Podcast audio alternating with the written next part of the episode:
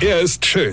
Er ist blond. Und er ist der erfolgreichste Comedian aus Rheinland-Pfalz. Ich werd der Pierpasmus. Exklusiv bei RPA1. Sven Hieronymus ist Rocker vom Hocker. So, Freunde, am Sonntag sind Wahlen. Ja.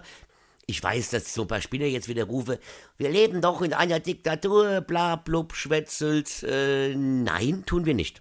Denn in einer Diktatur gibt es keine Wahlen. Also gut, manchmal schon, aber das sind ja dann keine echten Wahlen. Da hast du ja die Chance, Ja zu sagen oder in Knast zu landen. Was ja jetzt wirklich keine echte Alternative ist, ja.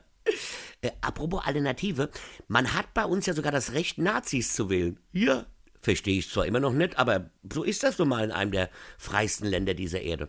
Also ihr müsst euch entscheiden, wem ihr zutraut, die Probleme der Zukunft am besten zu lösen. Und denkt immer an den Satz, die Schlauen suchen nach Lösungen, die Dummen nach Schuldigen.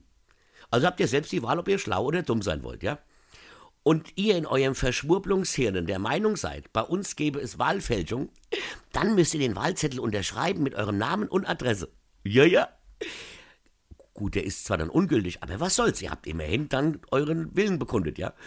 Und denkt immer an die Worte bei der Kreuzigung in das Leben des Brian, jeder nur ein Kreuz, ja?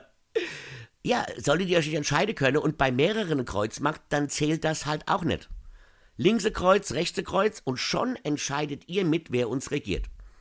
Und wenn ihr nicht wählen geht, aus welchen Gründen auch immer, dann haltet zumindest anschließend auch die Klappe, denn ihr hättet es ja mitentscheiden können. Aber hier gilt auch, wer nicht wählt, wählt verkehrt. Also geht am Sonntag wählen, nutzt eure Stimme, nicht als ihr bei den ersten Hochrechnungen um 18 Uhr denkt, uh, eine kenn dich. Weine. Sven Hieronymus ist Rocker vom Hocker. Weine kenn dich. Weine.